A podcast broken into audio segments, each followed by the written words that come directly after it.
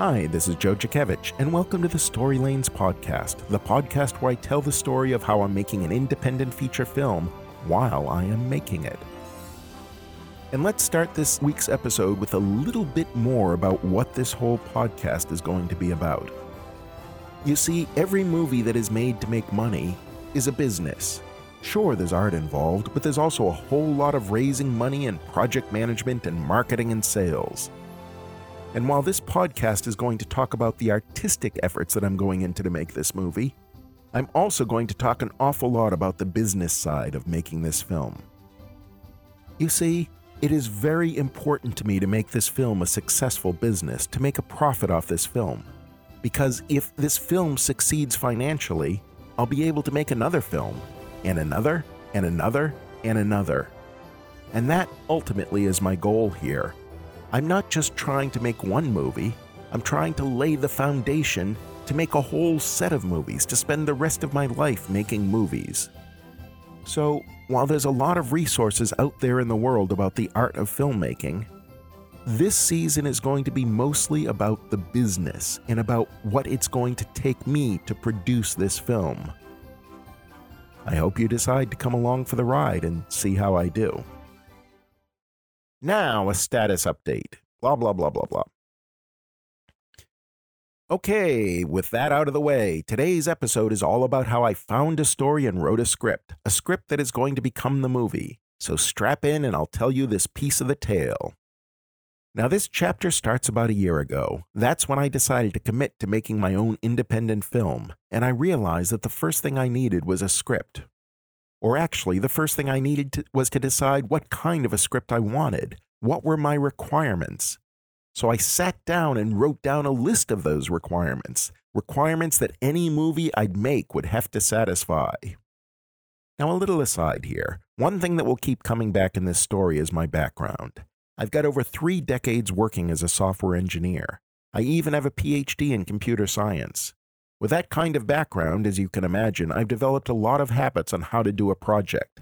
Habits that will be familiar to anyone who has worked in a software development organization. As I'm doing this project, I've set about making my movie much like I'd set about building a major new software system. And one of the first steps in that process is to write down the requirements for the project.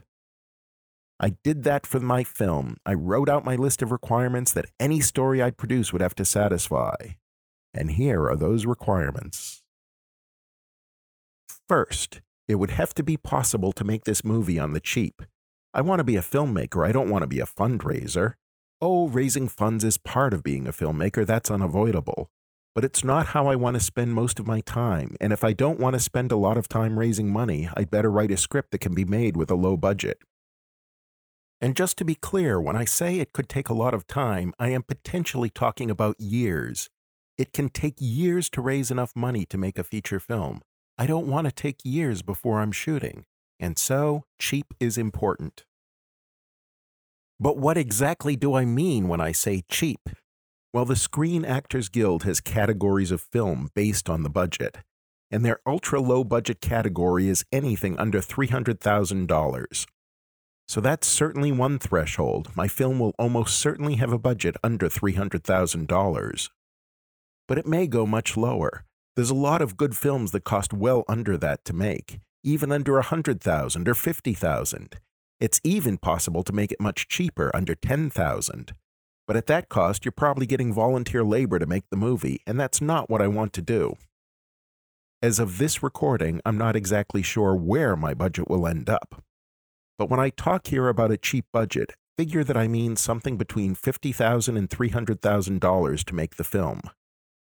So, in practical terms, what does that mean for the story? Well, cheap means a relatively small cast, no giant crowd shots with large numbers of extras.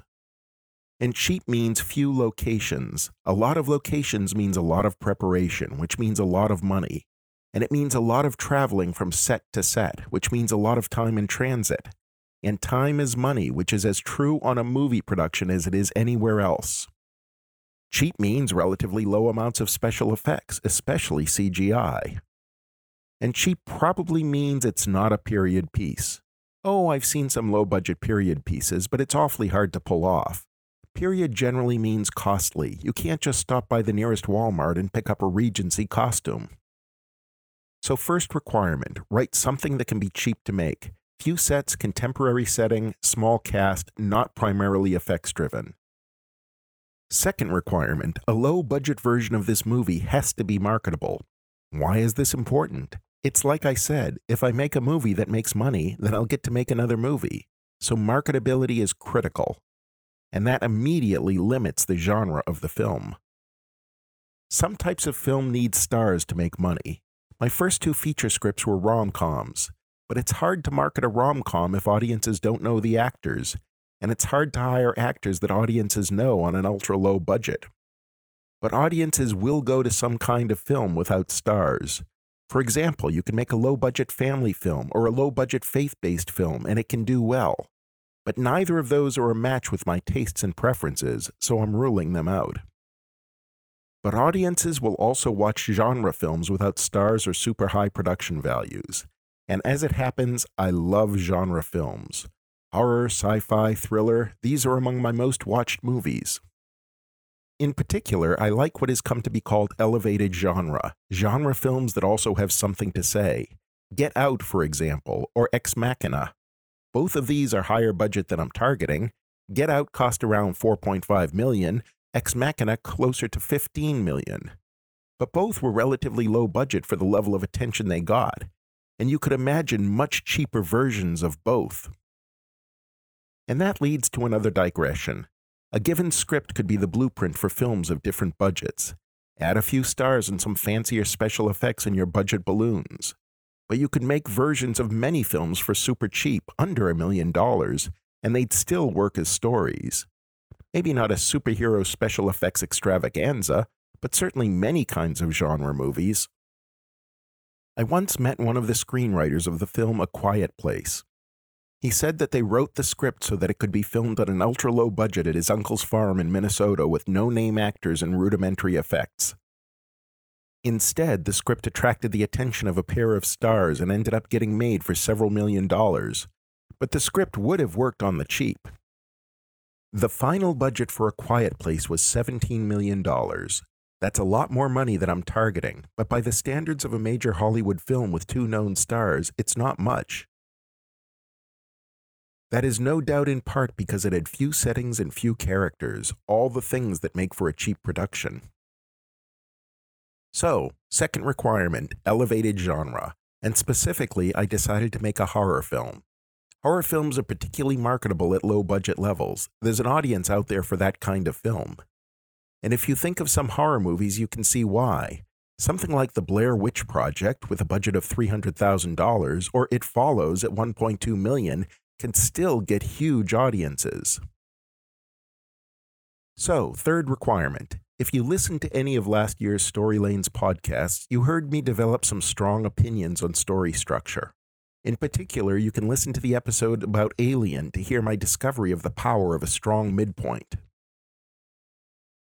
While I admit it's putting the cart before the horse, I decided I wanted my film to follow what I've come to think of as four act structure a starting teaser that begins with a jolt of energy, an opening act that introduces the characters and the situation, a second act where things start to get challenging for the protagonist, a bang up midpoint that greatly escalates the challenges and where the movie may turn in an entirely new and unexpected direction, a third act with escalating conflicts and stakes where things are truly life or death, and finally a fourth act where the hero makes the choice to confront the enemy and where the final showdown takes place.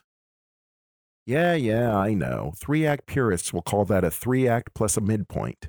I call it four acts, splitting Act Two into two separate acts. The labeling isn't important. What's important is the structure.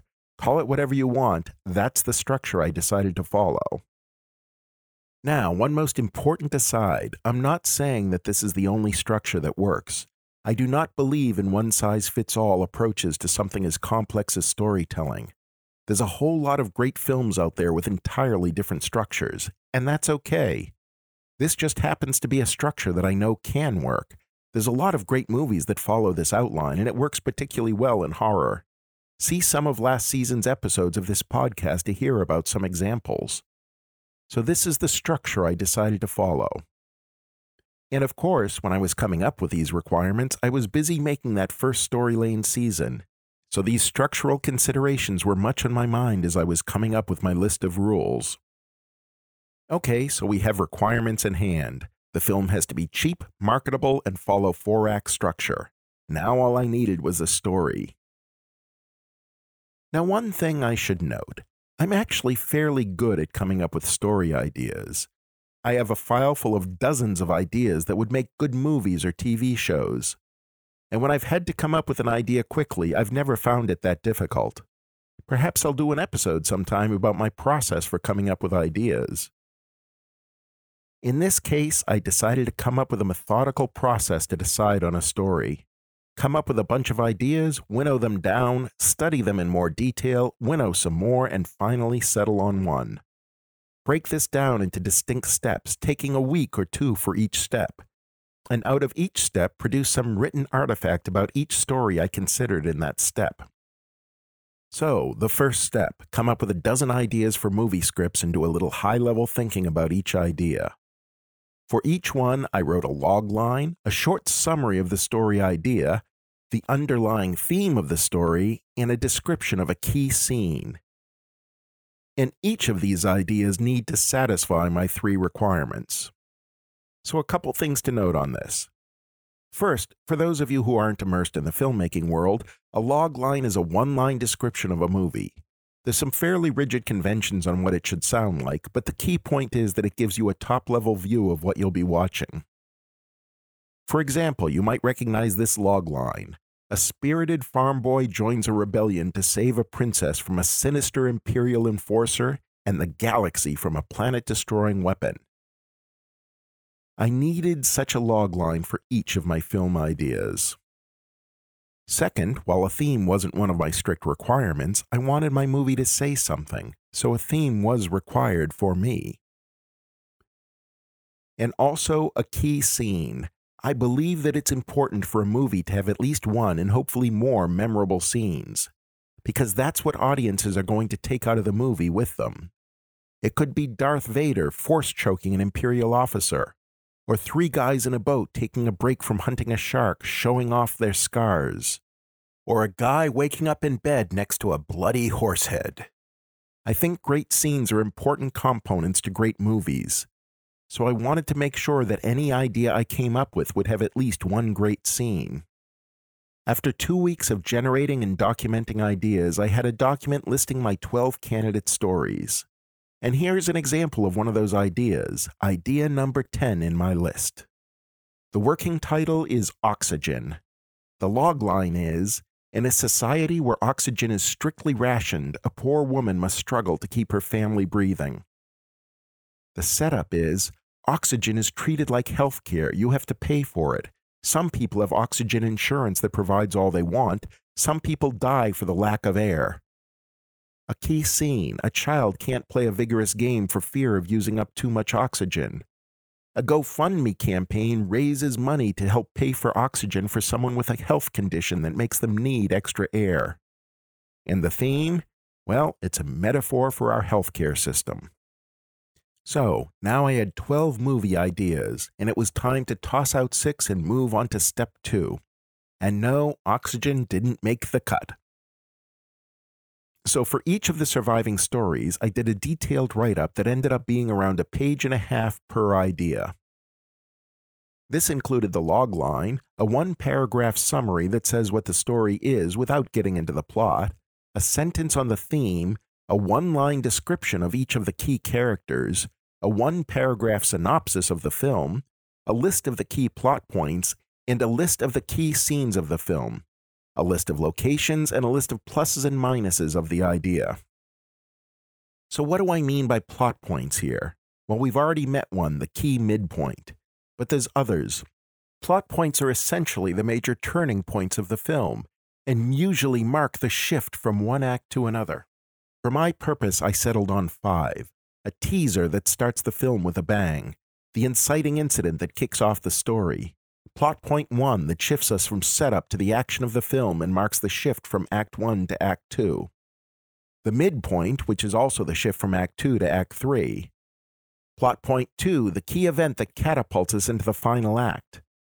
For more details on all of this, see some of the earlier Story Lanes episodes that focused on story structure. In particular, listen to the very first episode, which describes some of the language of screenwriting and what all these terms mean.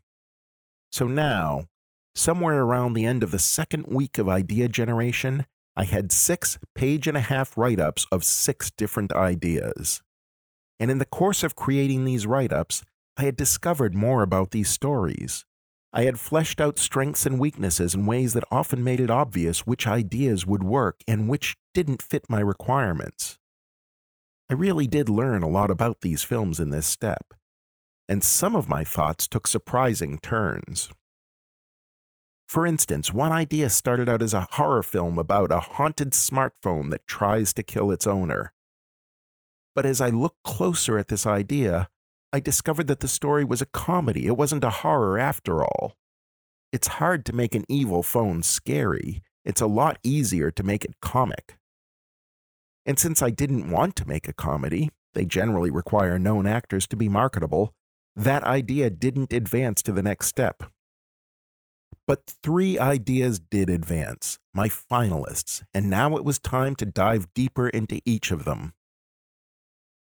So, for each of these three ideas, I wrote up a formal pitch document. This is a form of document that contains a title, a log line, and a set of comps. And comps are the Star Wars meets the Blues Brothers that you often hear parodied. Most important, each write up contains a long synopsis, a detailed outline of the entire film written as a one to three page story. So I spent a week writing up the detailed outlines of the three different story ideas. And at the end of that, I picked one of the ideas to write. And I should note, this wasn't the idea I was expecting to choose. I had one idea coming into this process about a kind of elderly vampire sucking the life out of young people, something that I thought could be an interesting metaphor for how millennials are struggling to have the same levels of wealth and quality of life of their parents. That was one of my three finalists, but after diving deeper into each idea, a different story emerged. And so I started writing the script. But then things took a twist. A week or so later, when I had written about 15 pages or so of my first draft, I had a consultation with an industry exec through Roadmap Writers. I'll talk more about Roadmap Writers in a later episode, the key point now is that I spent a few months in early 2020 working through roadmap writers to try to break into the industry. It didn't work out for me, but I did get a lot of great consultations and advice, and learned a lot more about the filmmaking business and even some things about myself. Now, in the course of that consultation, I talked a little about my goal to make a film, and I described one of my finalist ideas. Not the idea that I chose, but another. The guy was quite enthusiastic about it, said he thought it was really marketable. So I decided to switch to that one, make that film instead. I put aside the 15 pages or so that I had written and instead started writing the other script. It came to be called The Jekyll Effect and was a modern take on Dr. Jekyll and Mr. Hyde, a story I find fascinating. And I really liked the script and I got a lot of positive feedback on it and by the end of December 2020, with a script fairly polished, I had settled on the idea of making it as my first feature. But then things took another twist. In a quiet moment, I dug out the pages I had written on that first script, and I reread them. And the protagonist jumped off the page and insisted that I write her story. This was actually a new experience for me and an exciting one. There was something in those pages that seized hold of my imagination. I had to write this story. I finished the first draft of that script in only about a week or two. It went incredibly quickly. The story just flowed out of me. And after showing it to a few people, it became clear that this would be the story I would make. The script did need polishing, but its first draft got more positive feedback than any other first draft I've written. And that protagonist, well, she is something special. So I decided that this was my script. Now, I suppose this is one of the things I like about this story, because I came up with this detailed process to decide on the perfect film to make. And at the very end, one character jumped off the page and derailed the entire process. Art overcame calculation. The show won out over the business. Now, I had a draft of the script, but it wasn't done. Because one lesson you'll hear everywhere there's nothing you can do to improve your movie that's cheaper than improving the script. Before making a film, you want the script to be as good as it can possibly be. And you can do that before hiring the cast and bringing in the equipment. I want this film to be as good as I can possibly make it. So now that I had a first draft, it was time to make it better. Now, I don't know about other screenwriters, but I'm not always the best judge of the quality of my writing. So I'm a strong believer in getting as much feedback from as many sources as I can get. And I certainly did that with this script. I ordered coverage from a screenplay coverage service, Coverage Inc. I submitted it to the Blacklist site, which provides paid evaluations of screenplays. I'm part of two different writing groups, and I submitted the script to both of them and got feedback from the group, great feedback. And I entered some contests that provided written feedback. Finally, I did another round of consultation with Roadmap execs, something that I found is one of the cheapest ways of getting a good script consultation. Now, I very strongly advise anyone who wants to make a movie to get independent feedback. And not just from your friends. You want feedback from people who will hold you to a professional standard and who will not spare your feelings. That's certainly what I wanted. It's more important to me to make a good movie than to feel good about my writing. I'd rather know the script is bad before I make it because it's going to be a lot easier to fix when it's only words on paper. So here I am. I'm sure there will be more tweaks to this script before all is done, but for now, I'm happy with it. And what is this story? It's called Smart House. Here's the log line. When a cantankerous feminist podcaster's smart house is hacked, she has to defeat the hacker before the house kills her. Essentially, it's a haunted house movie where the haunting is provided by hacked smart house technology. It contains a lot of haunted house tropes, but there's real world explanations for all of them. But really, it's as if your worst enemy in the world seized control of your Alexa. Jax, the podcaster, is foul mouthed, aggressive, a walking source of conflict, and a huge amount of fun. And not incidentally, loosely based on my mother. The house itself is filled with killer appliances, a shower that almost scalds Jax to death, and it's run by robots and drones that go berserk. There's twists and turns, escalating threats, and fun little podcast scenes in which Jax says some seriously snarky things about the house's tech. I expect it to be at times scary and funny and a whole lot of fun. It's going to be interesting to make. And just by listening to this podcast, you get to be along for the ride. So go ahead, subscribe to the Story Lanes podcast, and you can find out all the twists and turns of the making of this movie. Next week, we'll cover more twists and turns because I'm going to discuss the next big decision that I have to make. What is the business model for this movie? I'll talk about just what that means and some different business models that I'm considering. Smart House could end up being several different kinds of movies at different budget levels with different ways of making money. Come by next week to hear me discuss some of the things I'm considering. Meanwhile, check us out at storylanes.com where you'll find the script to this episode along with any links that I find worth sharing about this stuff. Until then, this is Joe Jakevich of the Story Lanes podcast. Talk to you later.